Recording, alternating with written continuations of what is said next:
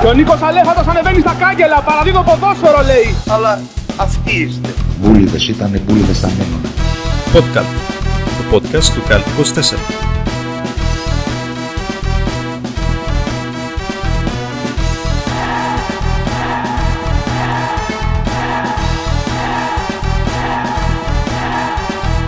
Γι' αυτό είμαι και εγώ εδώ, ε, για να σας φωτίσω όλους. Φίλες και φίλοι, καλησπέρα. Καλώς ήρθατε σε ένα ακόμα podcast του ΚΑΛΠΟΣ είκοσι τέσσερα. Το αγαπημένο σας podcast είναι ξανά κοντά σας. Μετά κόπων και βασάνων καταφέρνουμε να είμαστε σήμερα κοντά σας. Με Γιώργο Παθαναήλ και Φίλιππο Δημόπουλο. Γεια χαρά, παιδιά.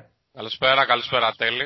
Καλησπέρα, καλησπέρα Γιώργο. Λοιπόν, πολλά και διάφορα έχουμε να σχολιάσουμε και για αυτή την αγωνιστική, παιδιά. Γίνανε πολύ, πολύ μεγάλα παιχνίδια. Οι ομάδες έχουν αρχίσει και ξεμπουκώνουν. Είναι ξεκάθαρο πλέον. Πυροβολάνε αβέρτα οι επιθετικοί. Τώρα που και... φτάνουμε και προς τα play-off και τα play-out. Ναι, φτάνουμε προς το τέλος και θυμίζει λίγο αυτή η φάση, ρε παιδιά, το, το κατά Ματθαίον Ευαγγέλιο που έλεγε και οι τελευταίοι έσονται πρώτοι και οι πρώτοι έσονται. Μήπως όλη αυτή η ιστορία γίνεται για τη Super League τελικά? Ε, εννοείται ότι όλα αυτά έχουν γραφτεί και έχουν υποθεί για τη Super League, League μας. Είναι ξεκάθαρο, ναι. Αυτό. Το κορυφαίο πρωτάθλημα στο Γαλαξία, τα έχουμε δει πολλές φορές αυτά. Ακριβώς, επιτέλους δικαιωνόμαστε, δικαιωνόμαστε βασικά καθημερινά πλέον και, και εντός και εκτός αγωνιστικού χώρου, νομίζω. Πάμε να δούμε λίγο τι έγινε στα παιχνίδια πρώτα, για να έχουμε μια εικόνα της αγωνιστικής. Καταρχάς, την προηγούμενη εβδομάδα είχαμε αφήσει εκτός τα παιχνίδια του, της ΑΕΚ στη Λάρισα που δεν είχε γίνει λόγω της χιονόπτωσης, της Μύδιας, έτσι, και το, και το Πάοκ Πας Γιάννενα, Πας Γιάννενα Πάοκ μάλλον, που έγινε στο Περιστέρι. Εντάξει, ε, αυτά τα διπλά ήταν και τα δύο και η, διπλά, η ΑΕΚ, παρότι το η ΑΕΚ, έγινε, η ΑΕΚ το πάλεψε. Η ΑΕΚ το πάλεψε, η ΑΕΚ το πάλεψε, καλά το είπες.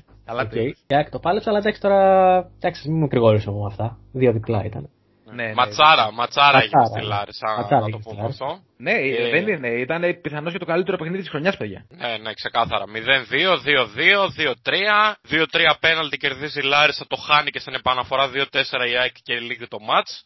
Ναι. Είχαμε και το μεγάλο διπλό της Λαμίας τρεις μέρες μετά μέσα στον Απόλλωνα Σμύρνης. Mm-hmm. Και δεν τα κατάφερε. Ακριβώς. Και πάμε στο πρώτο μάτς, ε, το οποίο είναι αυτό που συζητούσαμε, που λέγαμε ότι θα δίνουμε κόντρα την ΑΕΛ μέχρι να μας δώσει λόγο να μην την κοντράρουμε. Μέχρι να δούμε ότι έχει σφυγμό, ναι. Ακριβώς. Αυτός ο σφυγμός ήρθε στο Περιστέρι, Ατρόμητος ΑΕΛ ένα ένα, ναι. Με γκολ ε... του Ακούνια, Ακούνια Ματάτα. Ο οποίος είναι... Ακούνια σκοράρει και στο παιχνίδι με την ΑΕΚ. Έτσι, ωραίος θα βοηθήσει. Ναι. Είναι ένας αστείο που ήθελα να πω έτσι κι αλλιώς, το ήξερε ο Γιώργος. Το είχαμε συζητήσει, ναι.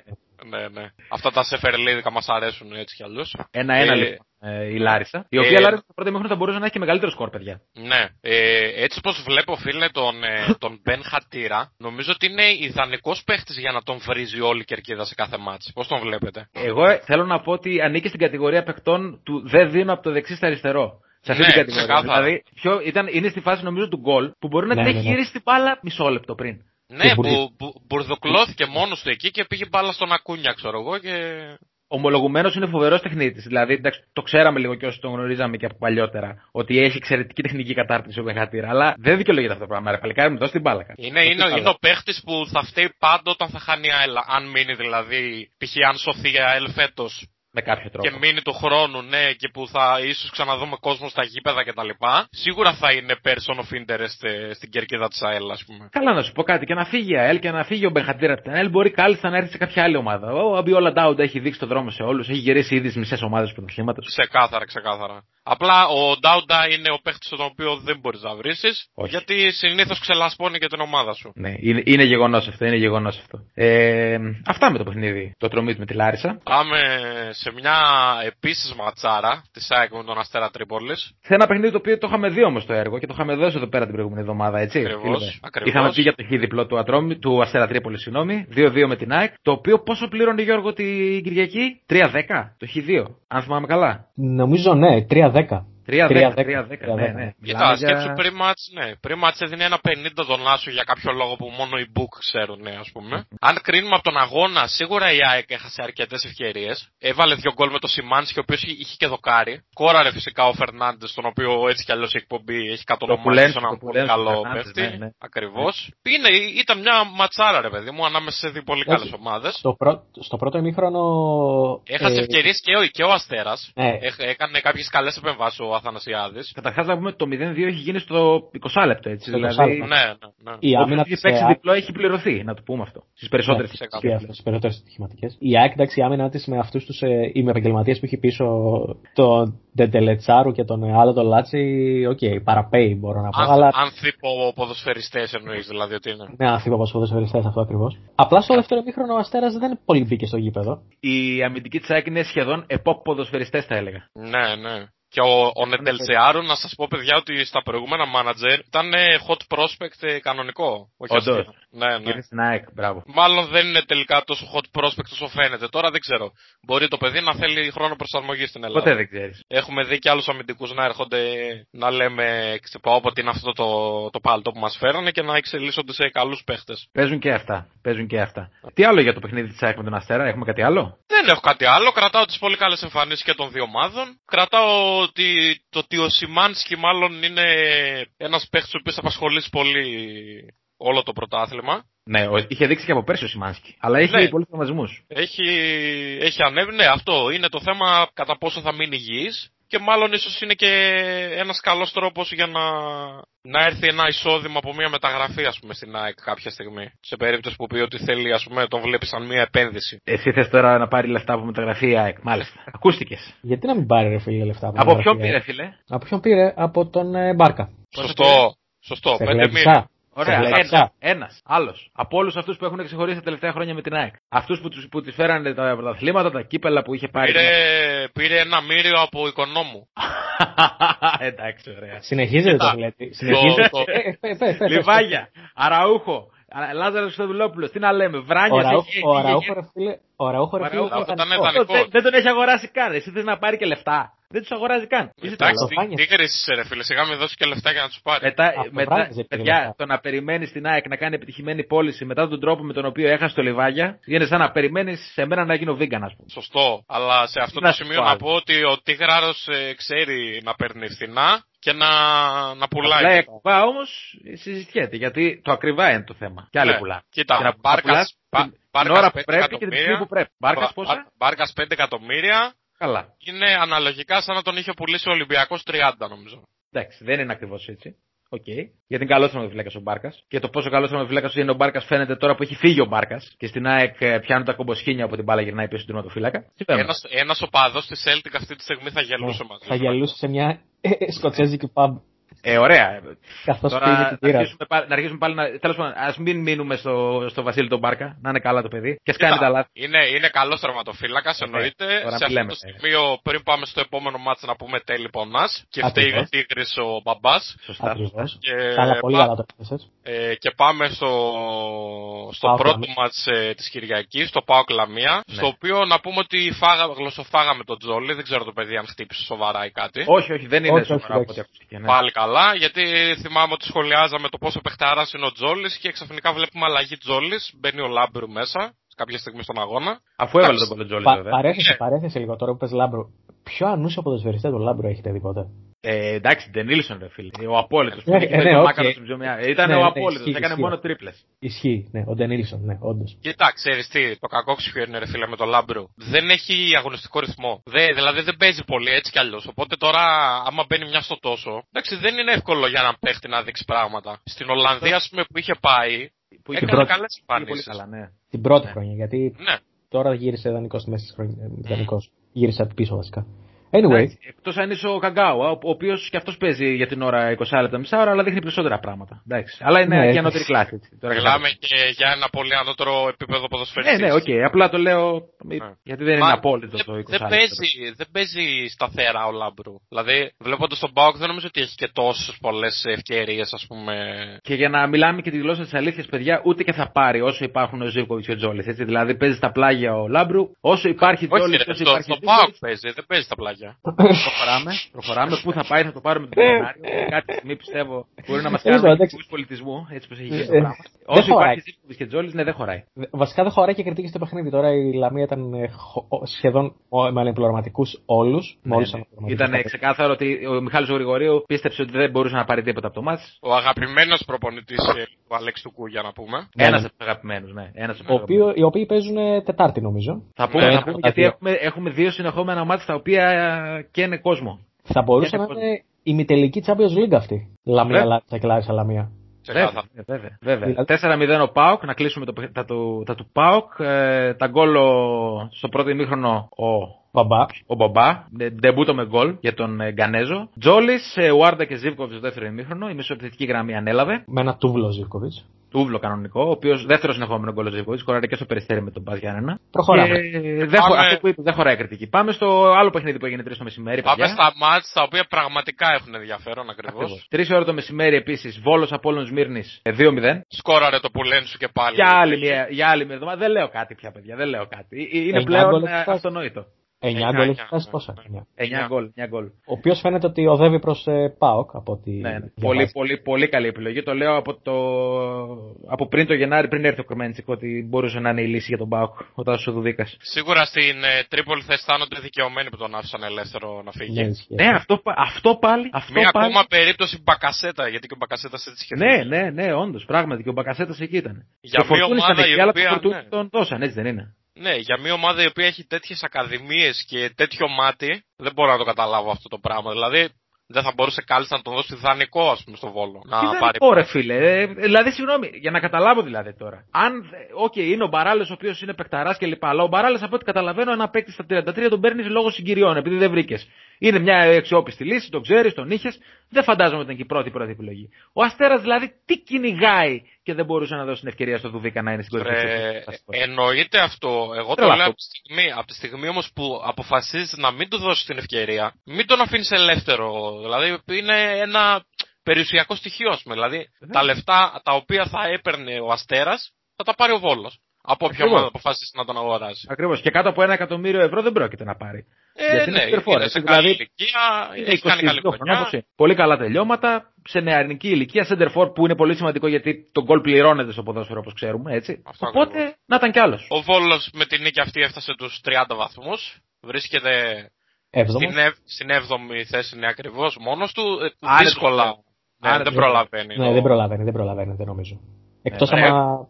Μέχρι το τέλος κάνει πάει... μόνο νίκες και κάνει μόνο ήττες ο Αστέρας, που εντάξει είναι λίγο δύσκολο αυτό. Είναι γενικώς άνετος και ωραίος θα πάει μέχρι το τέλος νομίζω ο Βόλος, δεν θα απασχολείται ιδιαίτερα και εντάξει, περιμένει τα play-off, τα play-out ουσιαστικά πλέον. Έτσι, ε, που... Θα κάνει τουρισμό βασικά. Ναι. Όπως έχει διαμορφωθεί η κατάσταση ήταν υπόθεση τριών, άντε τεσσάρων ομάδων max. Και ο Όφη μπλέκει, και ο Όφη μπλέκει σίγουρα. Ναι, εντάξει, θα έχουμε πει ότι και ο Όφη έχει μπλέξει. Ο Όφη μπλέκει, ο οποίος Όφη επέστρεψε στις ε, κανονικές του εμφανίσεις, δηλαδή τις ήττες χωρίς να σκοράρει. Έχασε ένα μηδέν από τον Πας Γιάννενα. Ε, το είχαν προβλέψει κιόλας, ότι εύκολα ή δύσκολα θα... Δύσκολα. Το πάρει το μάτσο ο Άργης του Γιαννίκης. Είχε, είχε κάποιες ευκαιρίες ο Όφη. Ε, δεν κάνει καλή δουλειά. Κάνει, αλλά δεν ναι, δεν, δεν, δεν μπορεί. Ναι. Κάτι χωλένει στο συγκεκριμένο οικοδόμημα του Γιώργου του Σίμου. Έχουν και μια κόντρα τα Γιάννενα με τον Όφη, αλλά δεν θυμάμαι πού έχει προκύψει αυτή η κόντρα. Αυτή η κόντρα έχω την εντύπωση ότι εδράζεται στο ποιος είναι και καλά η επαρχιακή ομάδα ή με τον περισσότερο κόσμο ή η μεγαλύτερη επαρχιακή ομάδα. Φαντάζομαι okay. Τον περισσότερο κόσμο. Σίγουρα δεν είναι καμία από τις δύο όταν υπάρχει Λάρισα, αλλά τέλος πάντων. Ναι, πια η ΑΕΛ. Η ΑΕΛ, όχι η ΑΕΛ. Μία φορά δεν την έχετε πει ΑΕΛ. Μία φορά δεν την έχετε πει ΑΕΛ. Μια φορά πες τη μαύρη θύελα. Μία φορά δεν την έχετε πει ΑΕΛ. Έχουν δίκιο οι φαν στο Messenger. Αλλά να σου πω ότι σε συγκεκριμένη ανακοίνωση και ο Αλέξο Κούγιας είπε η Λάρισα. Θα πάμε και στον Αλέξη τον Κούγια γιατί έχουμε... Αυτό βγάλτε ένα screenshot λίγο. Ναι, θα το βγάλω ένα screenshot γιατί δεχόμαστε διάφορες επιθέσεις στο inbox. Pooling, pooling. Ναι, δεν, λέ, δεν, λέτε, δεν λέγεται Λάρισα, λέγεται ΑΕΛ και ΑΟΥ και τέτοια. Ένα μηδέν λοιπόν ο Πας Γιάννενα, παμλίδι στο σκόρερ. Ο Πας Γιάννενα ο οποίος κέρδισε και τον Παναθηναϊκό παιδιά μέσα εβδομάδα. Έτσι, ναι, ναι. δύο ένα. Στο Αγρίνιο, ναι. ναι. Ε, θα δούμε κατά πόσον βέβαια θα ολοκληρωθεί η έκπληξη στο θεσμό του κυπέλου. Επόμενο μάτς, Κυριακή απόγευμα, το τελευταίο της Κυριακής. Ολυμπιακός Άρης ένα ένα, παιδιά. Το σχόλιο σας. Εντάξει, δεν έχει πολλά να πεις ε, για αυτό το μάτς. Βαρετό παιχνίδι. Ναι. Ήταν, ε, ήταν ένα μάτς το οποίο δώσαμε χ δύο, να πούμε, σε αυτό το σημείο. Ε, ναι, το είχαμε δώσει γιατί δεν, ε, δεν υπήρχε κάτι άλλο στοιχηματικά να κοντάρει. Κοίτα, μία ομάδα ήταν ενδιαφερόμενη από τις δύο. Αυτή ήταν ο Άρης, ο οποίος mm-hmm. θέλει να παραμείνει σε τροχιά Ευρώπης. Ε, σίγουρα το να φύγει από την έδρα του Ολυμπιακού χωρίς να χάσει μετά από συνεχόμενες ήττες είναι κάτι σημαντικό. Βέβαια. Επίσης να πω ότι ο Άρης για πρώτη φορά στην ιστορία του έμεινε αίτητος εντός ε, Λεκανοπεδίου. Oh, πολύ ενδιαφέρον αυτό. Πρώτη φορά. Πρώτη φορά, ναι. Πρώτη Μάλιστα, φορά. Πράγμα. Και το μεγάλο, βέβαια, το γεγονός της αγωνιστικής είναι ότι επέστρεψε στα γκολ ο Κωστάκης ο Μήτρογλου. Πόσα χρόνια έχει να σκοράρει στο ελληνικό πρωτάθλημα, εφτά, έξι, κάπου εκεί. εφτά, νομίζω, έξι εφτά χρόνια. Ναι, ναι. Μεγάλη με πέναλτι. Με πέναλτι. Μετά την καρατιά που θα ζήλευε και ο Λαρούσο του, του Ζοζέσα. Τρομερή το, καρατιά, το η, οποία, η οποία δεν τιμωρήθηκε με κόκκινη, είναι η αλήθεια. Που άμα τιμωρούνταν εκεί πέρα με κόκκινη ο ΣΑ, μετά ο, ο Ολυμπιακός δεν είχε να κάνει αλλαγή. Οπότε θα πρέπει να μπει κάποιος παίκτης. Ε, δεν ξέρω κατά πόσο δίνεται κόκκινη πλέον. Ε, εσύ είναι για επικίνδυνο παίξιμο, εντάξει. Βρε, Άλεξ... Όλα είναι στην κρίση του διαιτητή, παιδιά. Yeah. Δεν είναι απόλυτο αυτό. Δηλαδή, είναι όντως χτύπημα πολύ δυνατό και βάρβαρο αρκετά, αλλά. Αυτό καθ' αυτό, καθ αυτό, σαν πέναλτι, δεν δίνεται κόκκινη, δεν δίνεται κίτρινη. Η κόκκινη, εγώ, εγώ την λέω από. Είναι... για το χτύπημα του επικίνδυνου παίξηματος. Είναι, είναι και θέμα διαιτητή. Δηλαδή, αν ήταν, αν ήταν διαιτητής π.χ. ο Βίνι Τζόουνς, θα ήταν καθαρά μπάλα. Θα έλεγε στον. Δεν θα ήταν πέναλτι. Σήκω γιατί θα πάρεις κάρτα για θέατρο. Δεν θα ήταν, δεν θα ήταν πέναλτι, βασικά. Είναι σωστό και αυτό. Ε, και μια και λέμε για καρατιές, παιδιά. Ναι, πες, ολοκλήρωσε, ολοκλήρωσε. Από όσο ξέρω ότι όταν δίνεται και καλά η εσκάτη των ποινών, ε, δύσκολα δίνεται κόκκινη μαζί πλέον με τον νέο κανονισμό. Αλλά δεν ε, πετάω. Ε, ε, ναι. Σε αυτό συμφωνώ. Τέλος πάντων. Μια και λέμε για καρατιές, παιδιά, έχει δώσει και μια εκπληκτική, φοβερή, εξωπραγματική. Ο Σεμέδος, το Σοκράτο Παπασταθόπουλο, που τον έστειλε έξω, τον έστειλε εκτός. Ναι, ναι, ναι, ναι. Δεν ξέρω αν την είδατε. Μιλάμε ναι, για ναι. φοβερή κίνηση κομπρακάι, εκπληκτική, που θα μπορούσε να αφήσει ανέστητο υποπόταμο με μεσαίου μεγέθους, νομίζω. Έτσι όπως την έφεγε ο Σοκράτης. Ξεκάθαρα. Και μεγάλη μαγιά του Σοκράτη που σηκώθηκε. Και θα παίξει νομίζω και την Πέμπτη. Γιατί... Θα παίξει το σκυλί. Νομίζω ναι, θα παίξει. Μπράβο. Αν κρίνω, αν κρίνω Σεμέδο και ΣΑ, νομίζω ότι ο Σεμέδο θα ήταν στο, στους Κόμπρα Κάι και ο ΣΑ θα ήταν με τον Λαρούσο. Ναι, ναι, ναι, σίγουρα. Σίγουρα, σίγουρα. Ο Σεμέδο, γενικά νομίζω ότι ο Σεμέδο αξίζει κάποια στιγμή να μπει στην ε, κατηγορία τι θα ήταν, γιατί μπορεί να παίξει τόσους πολλούς ρόλους κακών. Δηλαδή, νομίζω μήπως ότι... να απευθυνθούμε ρε φίλε στον αγαπημένο μας ε, στο τρίτο Τζαφούλια. Ε, στο, στην επόμενη, στο επόμενο project το οποίο θα δημιουργήσει μετά το απόλυτα επιτυχημένο έτερος εγώ, να εντάξει τον Σεμέδο ε, το ρόλο του απόλυτου κακού ας πούμε, ή το, το δεξί χέρι του κακού, κάτι ξέρω. Ναι, αυτό το δεξί χέρι, το Σεμέδο δεν νομίζω ότι θα μπορούσε ναι. να είναι το αφεντικό ρε παιδί μου, δεν μου κάνει. Έτσι και το μαλλί και αυτά, άμα το κουρέψει ίσως. Ναι, ναι, ναι. Εντάξει ναι. το μαλλί αφεντικό δεν γίνεται, συγγνώμη κιόλας κύριε Σεμέδο. Σίγουρα είναι, θα είναι ο, ο καταστροφέας του ας πούμε, δηλαδή ναι, ναι, ναι. Θα, όταν θα έρχεται ο Σεμέδο ξέρεις ότι έχεις τελειώσει. Κάπως έτσι. Αυτά λοιπόν και με τον ε, Σεμέδο. Πολλές προτάσεις για την κινηματογραφική του καριέρα έχουμε. Τελευταίο μάτς της αγωνιστικής, παιδιά, τη Δευτέρα. Το καλύτερο, εντάξει, το καλύτερο. Και καλύτερο. Μας δίκασε ο Τραϊανός ο Δέλλας, ο δεύτερος αγαπημένος προπονητής του Αλέξη Κούγια. Πανετολικός Παναθηναϊκός ένα μηδέν. Μεγάλη νίκη του Πανετολικού, παιδιά. ένα μηδέν από νωρίς. Με, με, με σκόρε τον Εντιγκά. Εντιγκά ακριβώς. Επιστροφή και επιστροφή στα γκολ, βέβαια. Αλλά ε, τώρα... Κοίτα, το... είχε ακυρωμένο γκολ ο Παναθηναϊκός, σωστά ακυρωμένο στο δεκαέξι, ένα γκολ του Μαουρίσιο. Χάθηκαν αρκετές ευκαιρίες. Δεν ξέρω αν είδατε μια ευκαιρία προς το τέλος με το Σανκαρέ. Ε, τον ναι, εμπαγκωτό, ναι, ναι. Με τον εμπαγκωτό, με τον εμπαγκωτό. Ε, εμπαγκωτό, ναι, συγγνώμη. Μου είχε μείνει ο Σανκαρέ από κύριο που παραλίγο να χάσει το περιστέρι. Είχε αρκετές ευκαιρίες ο Παναθηναϊκός, είναι η αλήθεια. Ο Μελισσάς, ο οποίος. Ο Μελισσάς, ναι, sorry, που μπήκε από σπόντα, έκανε το μάτι της ζωής τους. Έκανε το μάτι της ζωής του, αλλά δεν μιλάμε για μια απλή σπόντα. Μιλάμε για τη μεγαλύτερη κέντα όλων των εποχών, έτσι δηλαδή. Ο τρόπος με τον οποίο βρέθηκε στην εντεκάδα ο Μελισσάς, παιδιά, ήταν. Έπος. Έπος. Ήταν από αυτά που μόνο στη Super League βλέπουμε, ρε παιδί μου, πώς το λένε. Ε, ο βασικός τερματοφύλακας, να πούμε, ο βασικός τερματοφύλακας, ο Κνέτ, ο Αυστριακός, έμεινε εκτός λόγω εγκάβματος στην προσπάθειά του να ψήσει μια μπριζόλα. Ακριβώς. Τι, ρε φίλε, πώς πήγε να την ψήσει λάδι με το χέρι, τη γερμούσε, πώς τη φάση. Εντάξει, μπορεί να πετάχτηκε το λάδι, είναι η αλήθεια, αλλά του παίρνουν συνέντευξη από την Νόβασπορ πριν ξεκινήσει το παιχνίδι και του λένε δείξε λίγο. Και είναι έτοιμος να γελάσει και ο δημοσιογράφος και ο Κνέτ και του λέει δείξε λίγο σε παρακαλώ το χέρι σου, το δείχνεις στην κάμερα το οποίο όντως έχει εγκάβματα. Όντως τώρα. Ναι, ναι, ναι, ναι. Και λέει από εδώ και πέρα θα βάζει τη γυναίκα του να μαγειρεύει. Ανικονόμητος. Μπράβο κύριε Κνέτ. Συγχαρητήρια. Συγχαρητήρια. Και... Ε, κέρδισε μια θέση στο Πάνθεον με αυτή την κίνηση, παιδιά. Ναι, και έψαχνα. Αυτό θα τον θυμόμαστε. Έψαξα λίγο για αντίστοιχους περίεργους τραυματισμούς και έχω βρει κάποια διαμαντάκια, είναι η αλήθεια. Πέρα από το, προφανέ, το πιο γνωστό από όλα που είναι ο Κανιθάρης που έχει χάσει. Μουντιάλ ή Euro έχει χάσει. Μουντιάλ, Μουντιάλ δύο χιλιάδες δύο. Μουντιάλ δύο χιλιάδες δύο, επειδή έπεσε το after save και του κόψε τον αχίλιο. Δηλαδή, έτσι, μιλάμε, οκ, okay, αυτό είναι και αν είναι και εδώ. Ε, sorry, Γιώργο, πριν συνεχίσει να πούμε ότι ο Πανετολικός έχει ιστορικό με ψησίματα γενικά Πώς τον λέγανε τον προπέρσινο Καμαρά, λεγότανε, πώς τον λεγότανε. Ναι, ναι, ναι, ναι, ναι, ναι, Καμαρά νομίζω, Καμαρά. Που έχει ανέβει μια εκπληκτική φωτογραφία στο ΚΑΛΠΟΣ είκοσι τέσσερα από γλέντι στο οποίο παρευρέθηκε ο ποδοσφαιριστής του Πανετολικού. Ε, παιδιά, τι να σας κάνω, το Λακαρνανία τα καλύτερα ζωντανά να πούμε, την άλλη. Έτσι είναι. Τα άγια χώματα. Ένας παίκτης ο οποίος, συνεχίζω εγώ λοιπόν τώρα, ναι, ναι. για τους τραυματισμούς, ένας παίκτης ο οποίος ε, είναι και σημαία της σελίδας. Ο Αρμάντο Φουτσίνι, τέλει. Ο Αρμάντο Φουτσίνι λοιπόν. Ξέρω και γιατί θα πεις, ναι, ναι. Έχει βγάλει τον νόμο του την ώρα που κοιμότανε. Ναι, τον τρόπο με τον οποίο του βγήκε, το, ξέ, το ξέρεις, ότι τον πλάκωσε η γυναίκα του. Όχι, δεν το. Αλήθεια. Ναι, τον πλάκωσε, η... Αυτό το οποίο είπε είναι ότι τον πλάκωσε η γυναίκα του στον ύπνο του και του βγήκε όμως. Οποίος... Η γυναίκα του, για, την ακρι... για να λέμε, ήταν, είχε, ήταν έτσι μπαμπάτσικη, ρε παιδί μου, να την πούμε έτσι. Ναι, αυτό μπορώ να υποθέσω. Οπότε θα μπορούσε. Και ο Αρμάντο δεν ήταν και πρώτο boy, δεν ήταν και η σωματική του διάπλαση. Μερακλής δηλαδή ο Φουτσίνι. Ναι, ναι, ναι. Συνεχίζουμε το Φουτσίνι, ο οποίος έχει ξεχάσει να κόψει τα νύχια του και του έχει μπει το νύχι μέσα στο κρέας ο αηδίας και έχει χάσει παιχνίδι από αυτόν τον λόγο. Και επίσης επειδή είναι Καμερουνέζος κιόλας και όσοι πάνε στην Αφρική πρέπει να παίρνουν και κάποια φαρμακευτική αγωγή για να μην κολλήσουν κάποιες ασθένειες που κυκλοφορούν γενικά στην Αφρική όταν θα τα κάνεις ταξίδι. Είχε ξεχάσει να πάρει τα χάπια για τη μαλάρια και είχε γυρίσει και είχε κολλήσει μαλάρια ο Αρμάντο Φουτσίνι. Ο Φουτσίνι ή ο Αμπονσά? Α, ο Αμπονσά, όχι.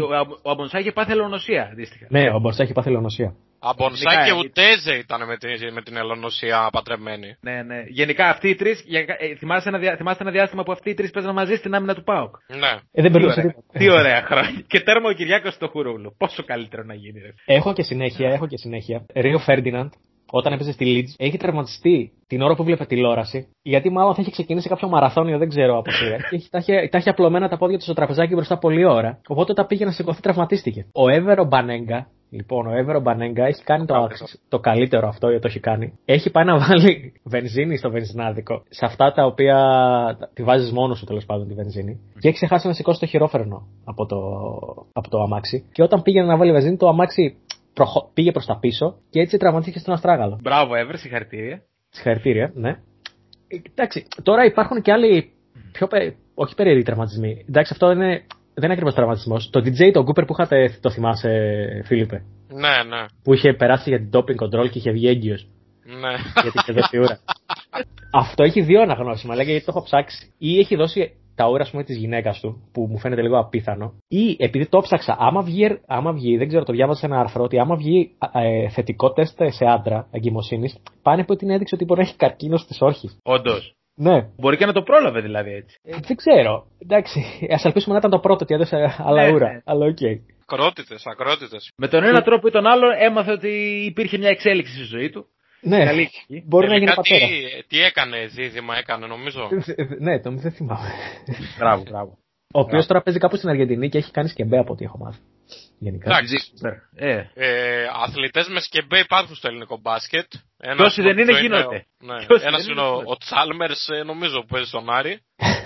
ο ο άλλος είναι ο Τέρνερ που παίζει στον Πάοκ. Ναι. Ε, θέλουμε, θέλουμε παχουλούς αθλητές. Ε, να παιδιά, σπάσει το. Έχουμε βγάλει, έχουμε βγάλει Φάνη Χριστοδούλου, ρε, τι ψάχνεις. Ε, ναι. Να σπάσει αυτή η άθλια εικόνα ότι, ότι οι αθλητές πρέπει να είναι γυμνασμένοι και με φέτες. Να είχαμε να λέγαμε. Αυτό ακριβώς, όταν υπάρχει ο Φάνης ο Χριστοδούλου, καταλαβαίνεις ότι ο αθλητής πρέπει να έχει την κυλίτσα του. Ο αθλητής, άμα δεν κάνει δύο πακέτα τσιγάρα τη μέρα και άμα δεν τρώει τέσσερις μπριζόλες σε κάθε γεύμα, πώς απορροφεί. Χωρίς να παθαίνει γκάβματα όμως. Χωρίς να παθαίνει γκάβματα, πολύ σημαντικό. Δηλαδή, προσοχή με τις μπριζόλες.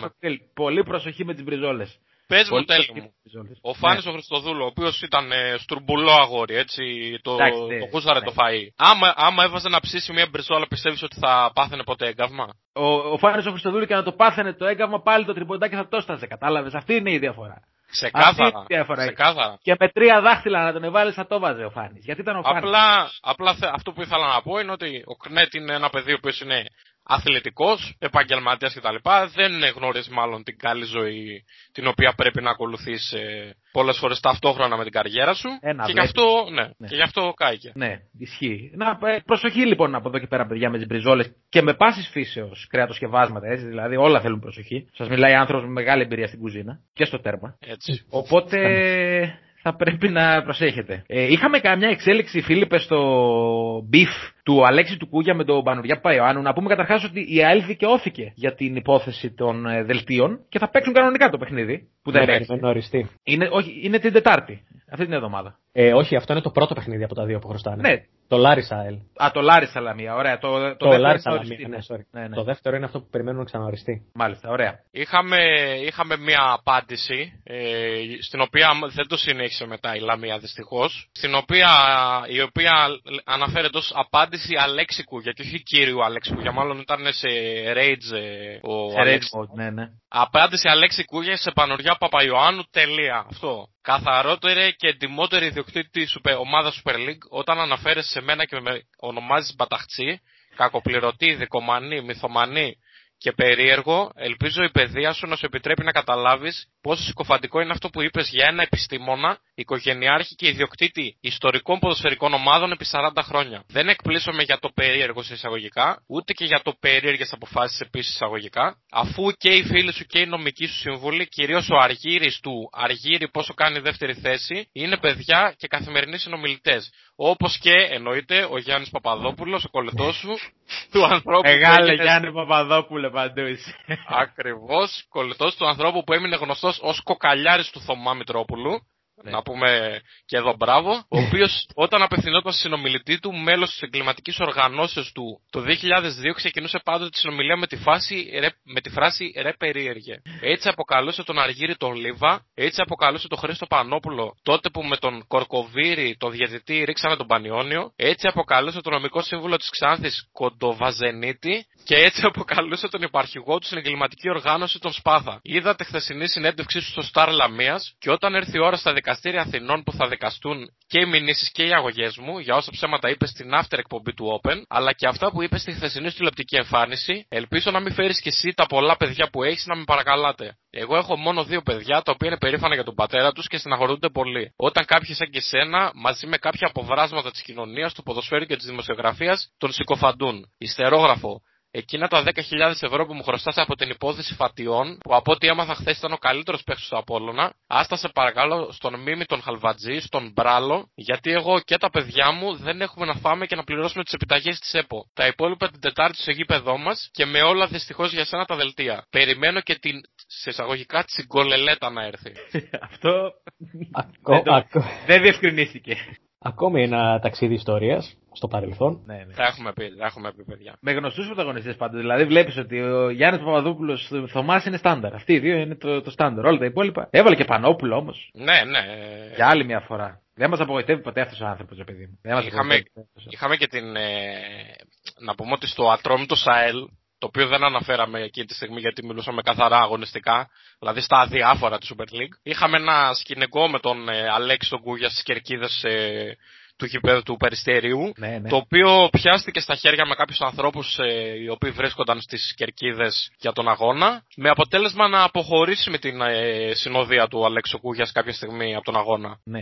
Το... Εσείς πιστεύετε, παιδιά, ότι το άρθρο «Πιάστηκε στα χέρια ο Κούγιας», όλοι οι δημοσιογράφοι της χώρας δεν το έχουν καταχωνιασμένο σε ένα φάκελο στον υπολογιστή τους για να το ανεβάζουν ανά πάση στιγμή και απλά να αλλάζουν φωτογραφία? Ναι, είναι, είναι τα draft, είναι συγκεκριμένα draft. Δηλαδή ναι. Υπάρχουν φάκελοι, στον Αλέξη το Κούγια έχει φάκελος ανακοίνωση που έχουν τον draft το πρώτο και απλά παίρνουν copy-paste την ανακοίνωση και την πετάνε από κάτω. Και το δεύτερο είναι αυτό που λες. Ε, επεισόδιο με Κούγια, πιάστηκε στα χέρια Κούγια. Πιάστηκε στα χέρια ο Κούγιας, έφαγε ξύλο Κούγιας, ναι, πλέον δεν είναι κανείς. Συμβαίνουν αυτά. Τα τραφτάκια αυτά τα οποία υπάρχουν. Η ανακοίνωση που έβγαλε είναι αρκετά μεγάλη. Πες μας λίγο τα πιο ζουμερά σημεία. Συνοπτικά, ναι. Ε, ξεκινάει λέγοντας ότι δεν περίμενα ποτέ στη ζωή μου ότι αυτός ο κύριος με κάπα κεφαλαίο, οικογενειάρχης και θρησκόληπτος άνθρωπος, ο Γιώργος Πανός, μπορεί να περιβάλλεται από τόσους αλήτες στον χώρο των επισήμων. Λέει και καλά ότι σε ένα παιχνίδι χωρίς σημασία για τον Ατρόμητο, φάγαμε βρίσιμο, μπλα μπλα μπλα. Ε, ότι του επιτέθηκε ο επικεφαλής φροντιστής της Άντερ δεκαεννιά, επικεφαλής φροντιστής, γιατί πόσους φροντιστές μπορεί να έχει Άντερ δεκαεννιά του Ατρομήτου, με την Κοτσίδα, με την οι οποίοι λέει επέδειξαν τέ, τέτοια χυδαία εξυβριστική συμπεριφορά κτλ. Πρώτη φορά στα σαράντα χρόνια που είμαι ιδιοκτήτης αναγκάστηκα να φύγω από το γήπεδο. Αύριο η ΑΕΛ θα αποστείλει, λέει, στον προϊστάμενο της Έρα Σπορ για να διαμαρτυρηθούν για εκείνο το νούμερο, λέει, που μετέδιδε τον αγώνα και χωρίς καμία ντροπή έκανε το άσπρο μαύρο και ζητούσε έξτρα χρόνο καθυστέρησης εκτός από τα επτά απαράδεκτα λεπτά που κράτησε ο διαιτητής. Συγχαρητήρια. Έχετε καταλάβει τι έγινε. Έχετε καταλάβει τι έγινε. Ναι. Ε, ξεκινάει ο Τσαμπουκάς, βγαίνει από το γήπεδο, πάει στα μάξι, βάζει Έρα Σπορ και τρελαίνεται. Συγχαρητήρια, λέει, στα παιδιά, στους προπονητές.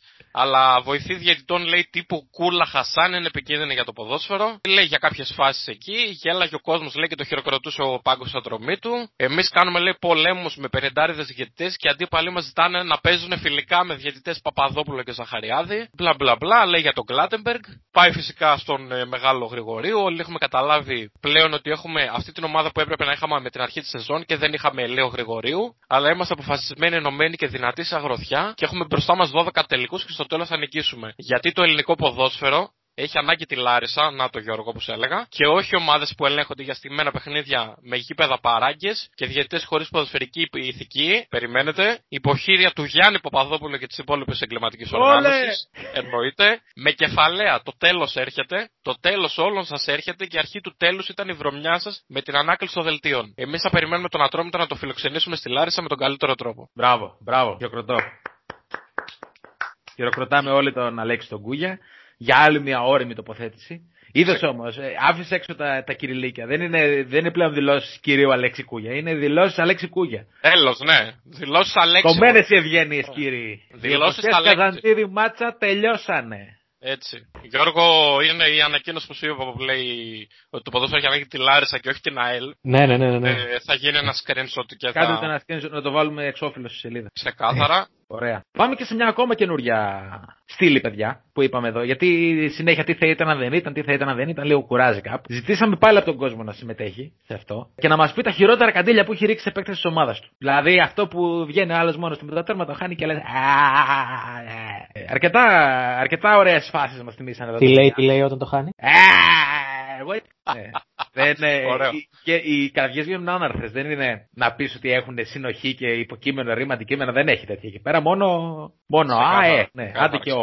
Λοιπόν, πάμε στον πρώτο φίλο, ο οποίος λέει εδώ πέρα τα χειρότερα καντήλια που έχετε ρίξει σε παίκτης της ομάδας σας. ΑΕΚ Τρίπολη δύο χιλιάδες δεκαοκτώ. Είχα έμπνευση να παίξω Αραούχο πρώτος σκόρερ και ο τύπος στέλνει την μπάλα στο δοκάρι από σημείο που δεν γίνεται κάτι άλλο εκτός από το να μπει γκολ. Φαντάζομαι θυμάστε για ποια φράση μιλάμε, παιδιά. Ναι, ναι. Που είναι εντελώς μόνος του. Μες στη μικρή περιοχή, αρκετά συχνά όταν έχω χρόνο, λέει, του, ε, του ρίχνω δύο-τρεις Παναγίες έτσι χωρίς λόγο. Σωστός ο φίλος, γιατί έχει και.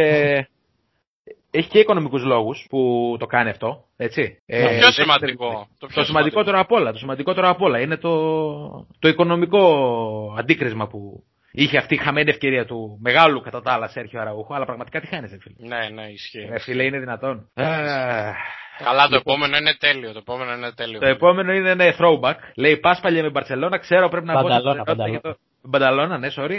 Ξέρω πρέπει να μπω σε προτεραιότητα για το εμβόλιο. Όντως, φίλε, πρέπει να μπεις. Ξεκάθαρα πρέπει να μπεις σε προτεραιότητα. Ναι, γιατί για το... ο Πάσπαλιε, οι, οι νεότεροι δεν το θυμούνται καν. Είναι παλιός μεχθιβολής του Παναθηναϊκού, παιδιά, και του Ολυμπιακού. Γράψτε να. Και του Άρη. Και πολλών και... άλλων. Έχει παίξει. Το επόμενο είναι με φάση την ιστορία που σας είχα πει σε παλιότερη εκπομπή. Νομίζω Παναθηναϊκός. Ναι, δύο τρία στον Καρνέζι μετά το φάουλ του Μίτσελ. Όχι απλά ταυτίζομαι, φίλε, καταλαβαίνω απόλυτα και σκέψου να το βλέπεις και σε ένα, σε ένα καφέ, ας πούμε, γεμάτο αεξίδες, οι οποίοι εκείνη τη στιγμή σηκώνονται όλοι πάνω και πανηγυρίζουν για την πρόκριση της ομάδας τους. Μέχρι και εγώ του είχα ρίξει καντήλια που δεν με νοιάζει καθόλου το μάτσι. Ε, δε, δε, δηλαδή, δε, είναι, είναι αυτή η στιγμή και η δεύτερη στιγμή που θυμάμαι ε, με, με, με βάση αυτό είναι ο τελικός Παναθηναϊκός σε ΑΕΛ ε, και η χαμένη ευκαιρία του Μάτζιου oh. με δεσμένο τον Κοτσόλη κάτω και το τέρμα μπροστά του να τη στέλνει στον Κοτσόλη δεξιά του. Ναι, ναι, ναι, ναι, εντάξει. Επικό, επικό. Τραγωδία. Θυμάμαι, το θυμάμαι αυτό το. Ναι, ναι, ήταν, ήταν από τις κακές στιγμές του Βαγγελάκη του Μάτζιου. Χατζηγιοβάνη κάθε αγωνιστική, λέει ο άλλος φίλος. Τίμιος, μπορώ να πω. Σταθερός, σταθερός. Σταθερός, σταθερός, σταθερός. Ο Χατζηγιοβάνης είναι σταθερός, ρε παιδί μου. Πώς το λένε. Επόμενο, πω, φίλε, και αυτό το θυμάμαι. Εδώ ταυτίζομαι κι εγώ για άλλο λόγο. Εμενή και με Παναθηναϊκό βγαίνει σε τέταρτα και γλιστράει. Έφυγαν άναρθες τσιρίδες που θα μπορούσαν να τρελάνουν σκύλο από τον ήχο. ε, τη συγκεκριμένη φάση θυμάμαι κι εγώ, γιατί για κάποιο λόγο είχα παίξει τον Εμενή και σκόρερ σε αυτή τη φάση, παιδιά. Με ποιον έπαιζε αντίπαλο. Ήταν στον Ολυμπιακό και έπαιζε με τον Παναθηναϊκό, στη Λεωφόρο. Α, α, ναι, οκ. Okay. Α, ναι, Εμενή και με Παναθηναϊκό, ναι, sorry. Στον Ολυμπιακό, στον Ολυμπιακό Εμενή. Ναι, ναι, ναι, ναι. Πω, φίλε, και χωρίς κάτι καντήλια. Το θυμάμαι, το θυμάμαι, το θυμάμαι. Θυμήθηκα που έχει κερδίσει ο, ο Παναθηναϊκός, δεν είναι. Με ένα μηδέν με διαφάνειες. Διαφάνειες, δεν κάνω λάθος. Ναι, ναι, ναι. Όπου, εντάξει, ήταν, ναι. Ταυτίζομαι αρκετά, φίλε. Αρκετά. Σε ένα άλλο που ταυτιζόμαστε όλοι, Γκέκας ξέρετε πού και πότε. Ναι. Αυτό είναι λίγο άδικο, ρε παιδιά, για το φάνη τον Γκέκα. Έχει τυπήσει πεναλτάρα, παιδιά. Είναι άδικο. Έτσι δεν είναι.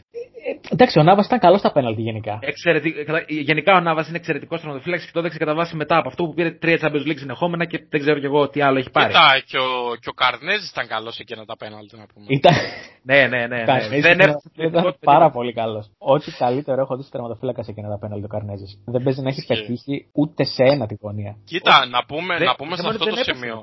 Δεν έπαιξε. Να πούμε σε αυτό το σημείο ότι ήταν χρόνια μπροστά, γιατί στα επόμενα FIFA που βγαίνανε, τα πέναλτι δυσκολευόσουν να τα εκτελέσουν και τα βαρούσαν όλοι στο κέντρο. Ναι, και στο προ. Και στο προ. Ναι. Ε, μπορεί okay. οι προγραμματιστές της FIFA, ε, της ι έι Sports. Βάσει τον Καρνέζι να το κάνουν. Ε, της ι έι Sports να τα έκαναν και της Konami, ας πούμε, να τα έκαναν βάσει του Καρνέζι, ναι.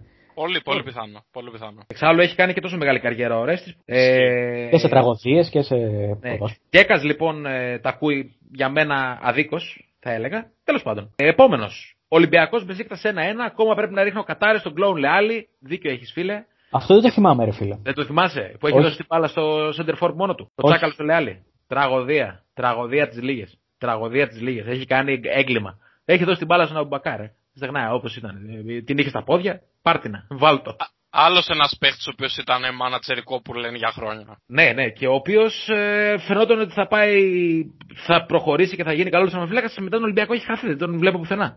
Ναι, δεν ξέρω. Μπορεί να παίζει στη Δόξα Κρανούλα της Ιταλίας, ας πούμε, αυτή τη στιγμή. Ναι, ναι, ναι. Κακή επιλογή, ομολογουμένος. Εδώ πέρα θα ταυτιστώ. Πασχαλάκη στο μάτς με Μπενφίκα εντός στη φάση του πέναλτι. Στο ένα τέσσερα, παιδιά, όσοι θυμάστε, έχει βγει μια κλασική έξοδος του Αλέξανδρου Πασχαλάκη. Και Γλίκο στον τελικό στο Βόλος. Το δεύτερο είναι που ταυτίζομαι. Το πρώτο όχι τόσο, γιατί το Πασχαλάκης Πασχαλάκης είναι, τα κάνει αυτά. Αλλά και ο Γλίκος Λίκος είναι, θα μου πεις. Αλλά σε τελικό κυπέλου δεν τρως τέτοιο γκολ, ρε φιλαράκι. Δεν τρως τέτοιο γκολ, ρε δικαί μου. Δηλαδή είσαι. Έπεσε.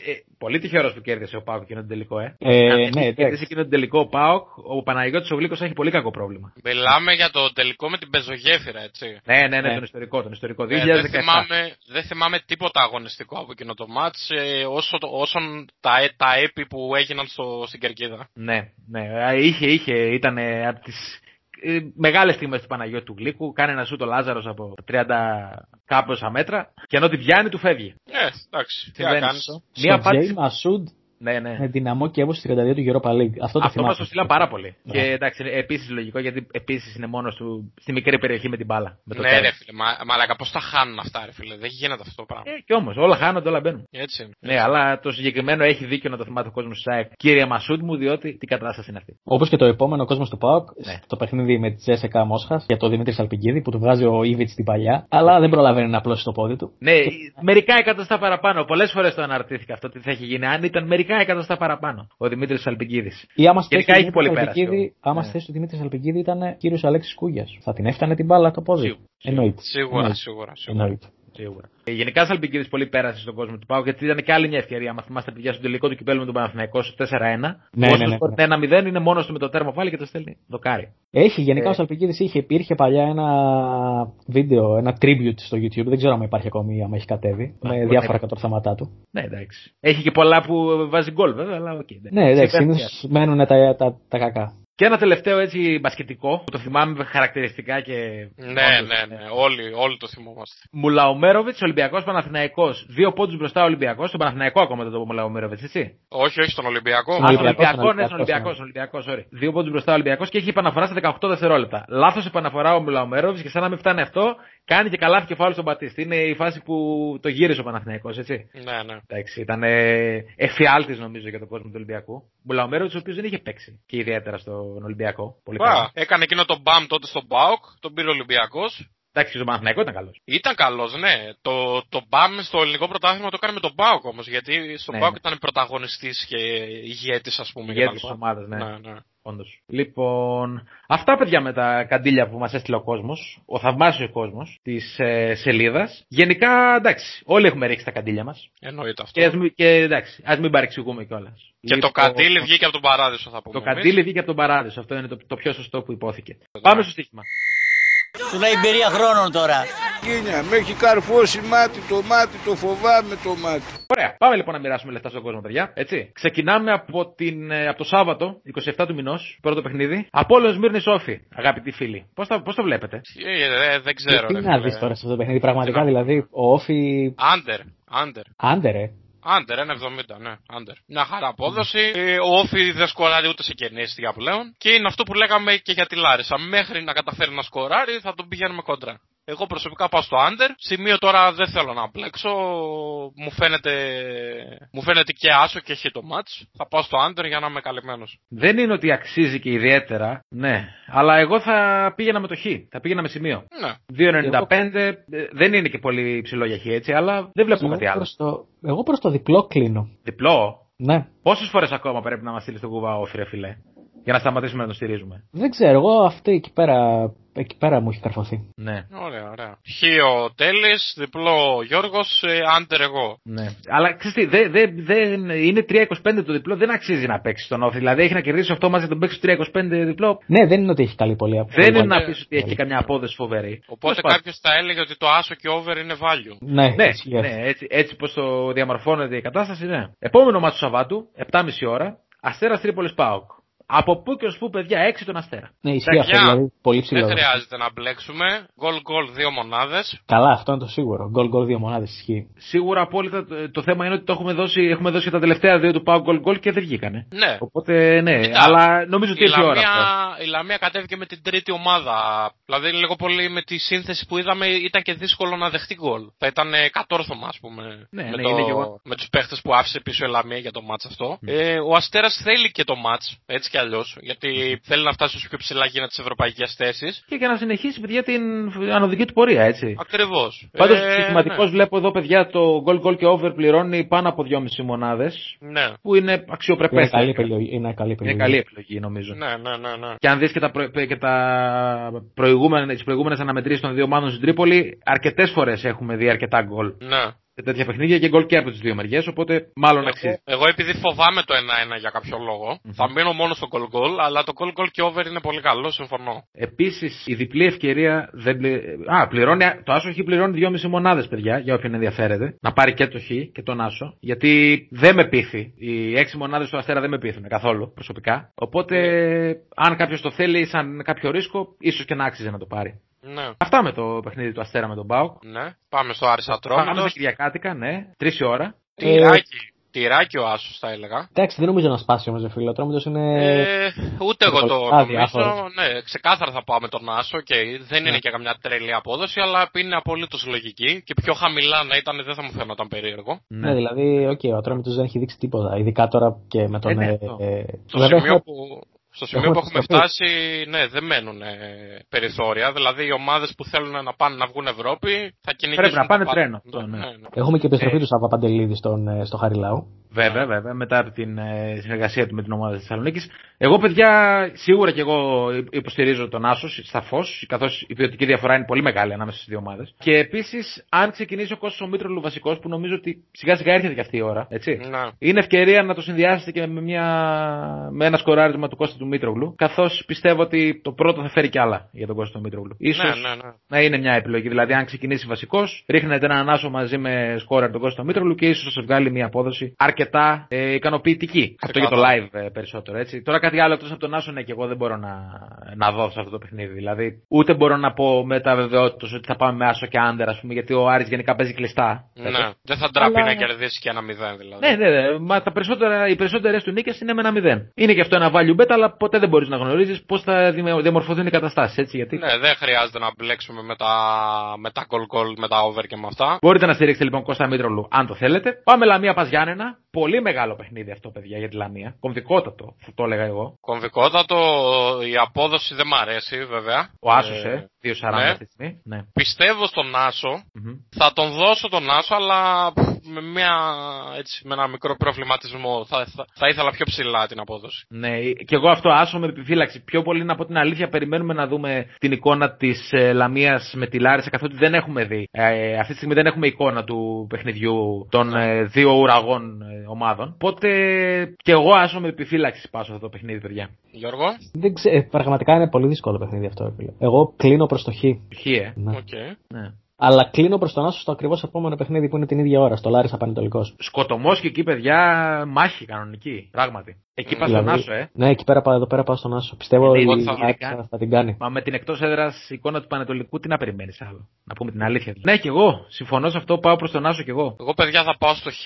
Για κάποιο λόγο αυτό το μάτσο το βλέπω μηδέν μηδέν. Δύσκολο. Ε, δύσκολο, δύσκολο, αλλά δύσκολος είναι και ο άσος. Ε, βασικά δύσκολο είναι το μάτσο γενικά, έτσι που το βλέπω. Σου θυμίζω από πού αρχίσαμε και οι τελευταίοι έσονται πρώτοι. Ναι, εννοείται, εννοείται. Πλά και ο Πανετολικός θέλει βαθμούς. Η νίκη με τον Παναθηναϊκό σίγουρα θα του έχει δώσει όθηση. Θα πάω με το χ και ό,τι γίνει. Ναι, ας μπορεί να έρθει και τρία μηδέν αυτό το μάτσο, δεν ξέρω. Υπερβολικά αισιόδοξο. Μάλιστα. Υπερβολικά αισιόδοξο και... είναι, είναι δύσκολο. Ναι, ναι. Το τρία μηδέν είναι υπερβολικά αισιόδοξο. Ναι, όχι, το λέω σαν μια μορφή υπερβολής. Ναι, ναι. Τελευταίο παιχνίδι της Κυριακής, ε, το μεγάλο ντέρμπι, το ντέρμπι της Αθήνας, Παναθηναϊκός ΑΕΚ. Εδώ, παιδιά, πώς το βλέπετε, Λεωφόρο? Ε, εγώ, παιδιά, θα πάω με τον Άσο. Ο Παναθηναϊκός τελευτα... τα τελευταία χρόνια έχει χτίσει μια καλή προϊστορία με την ΑΕΚ. Ναι, ε, πάει καλά. Ναι. Ε, κέρδισε ε, τον πρώτο γύρο, δεν είναι, στο άκρο. Ναι, μηδέν ένα. Ναι, μηδέν ένα. Θεωρώ ότι η ήττα στο Αγρίνιο ήταν με μαγική εικόνα. Δηλαδή, το μάτς βάσει ευκαιριών έπρεπε να έχει έρθει και διπλό, ας πούμε, αλλά οκ, okay, εντάξει, έτσι είναι το ποδόσφαιρο. Θεωρώ ότι θα πάμε σε κλασική συνταγή Μπόλωνη, όπως είδαμε και στο μάτς με τον Ολυμπιακό. Δηλαδή θα δώσει την μπάλα στον αντίπαλο, θα πιέσει την πρώτη πάσα κτλ. Και επειδή η ΑΕΚ δεν είναι και η επιτομή της σοβαρότητας γενικά, όπως και ο Παναθηναϊκός φυσικά, ε, θα πάμε τον Άσο. Ναι, και εγώ, εγώ να στηρίξω κάτι άλλο εκτός από Λάζλο Μπόλωνη σε ντέρμπι αποκλείεται, οπότε συνυπογράφω με κλειστά μάτια. Άσος, δι, πληρώνει και καλά σχεδόν τρεις μονάδες αυτή τη στιγμή. Άσο και άντερ, άσο και άντερ θα πω εγώ. Και άντερ. Παίρνεις και το άντερ, σκληρός. Σκληρός. Ναι. Σκληρός. Εγώ να σου πω την αλήθεια, δεν βλέπω να, μην... βλέπω να σκοράρει και ΑΕΚ, αλλά θα φανεί, θα φανεί ναι. το, πόσο... το κατά πόσον. Σίγουρα πάντως κλείνουμε όλοι στον Άσο, οπότε καταλαβαίνετε ότι αν ένα αποτέλεσμα αποκλείεται είναι ο Άσος. Να πούμε και το τελευταίο παιχνίδι και μετά να πούμε έτσι κανένα παιχνίδι του Παναθηναϊκού με την ΑΕΚ που κάποτε ήταν τεράστιο ντέρμπι που έκρινε τίτλους, πλέον λιγότερα πράγματα. Τελευταίο μας, παιδιά, Νούπουσου Βόλος Ολυμπιακός τη Δευτέρα, μία Μαρτίου. Έτσι. Εντάξει, εδώ yes. υπάρχει κάτι να προβλέψεις. Το over. Νομίζω το over. Το over, μάλλον μόνο, μάλλον αξίζει. Το οποίο δεν πληρώνει το over, βέβαια. Δηλαδή, αυτή τη στιγμή το βλέπω σε ένα εβδομήντα πέντε. Ίσως ε... το over τρία κόμμα πέντε. Με λίγο ρίσκο. Εντάξει, βέβαια ο Ολυμπιακός στα τελευταία παιχνίδια, ειδικά στην Ελλάδα, δεν πάει και πολύ. Πηγαίνει ψηλοσβηστά γενικά. Ναι. Μα έχει καταρχάς πρώτη φορά μετά από δεν θυμάμαι πόσο καιρό έχει δύο παιχνίδια να κερδίσει το ελληνικό πρωτάθλημα. Ναι. Έτσι. Είναι πολύ σπάνιο αυτό για τον Ολυμπιακό. Και ανάλογα πώς θα πάει και το παιχνίδι της Πέμπτης με την πι ες βι. Ναι. Πάντως, αν αξίζει κάτι, ίσως είναι μόνο το over. Στοιχηματικός, παιδιά, καθότι το διπλό προφανώς δεν αξίζει. Κάτι άλλο δεν νομίζω ότι μπορούμε να δούμε εύκολα να γίνεται. Το goal goal και over. Το goal goal και over νομίζω αξίζει. Ναι, το, ναι. Το, με προλάβεις. Και ο Βόλος έχει παίξει την γραμμή. Παιδιά, είναι αδιάφορο μάτς και οι δύο θα παίξουν άνετα. Θεωρητικώς θα παίξουν ελεύθερα, ναι.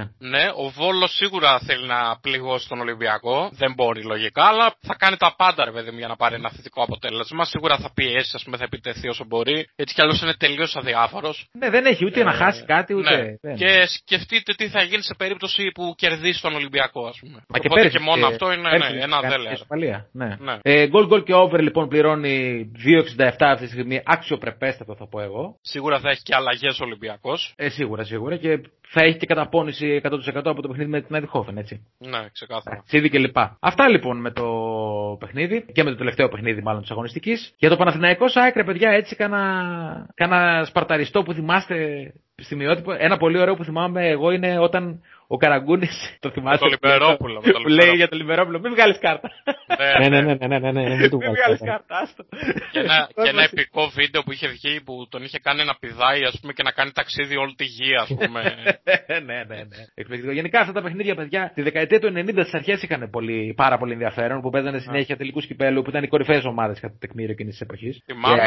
Εγώ θυμάμαι απομονωμένα περιστατικά και γκολ, όπως π.χ. την γκολάρα του Τσάνκο, την γκολάρα του Δέλα. Ε, θυμάμαι ένα γκολ του Ιβανσιτς που είχε χαζέψει όλη την άμυνα της ΑΕΚ. Ναι, ναι, ναι. Δηλαδή κυρίως ε, θυμάμαι, ξέρεις, μου έρχονται στο μυαλό στιγμιότυπα και όχι μάτς. Ναι, μεμονωμένα περιστατικά, ναι, ας πούμε. Ναι, αυτό το οποίο κοιτούσα λίγο τις προάλλες, παιδιά, βλέποντας κάποιες, ε, κάποια παλιά παιχνίδια των δύο ομάδων, και στη Λεωφόρο και στο ΆΚΑ, πολύ λίγες φορές έχει κερδίσει η ΑΕΚ τα τελευταία αρκετά χρόνια. Ναι. Ειδικά στη Λεωφόρο θυμάμαι μία νίκη με Ντέμι Νικολαίδη, νομίζω, μηδέν ένα, το οποίο ο Παναθηναϊκός έχει χάσει τάχαστα. Δεν, δεν θυμάμαι την ΑΕΚ να έχει κάνει στη Λεωφόρο αρκετά χρόνια. Ε, τουλάχιστον δεν μου έρχεται τώρα πρόχειρη ε, μεγάλη νίκη. Έτσι. Ναι, ξεκάθαρα. ξεκάθαρα. Έχει μια, ένα ψιλοκόμπλεξ δηλαδή με, το, με τους αμπελόκηπους μάλλον.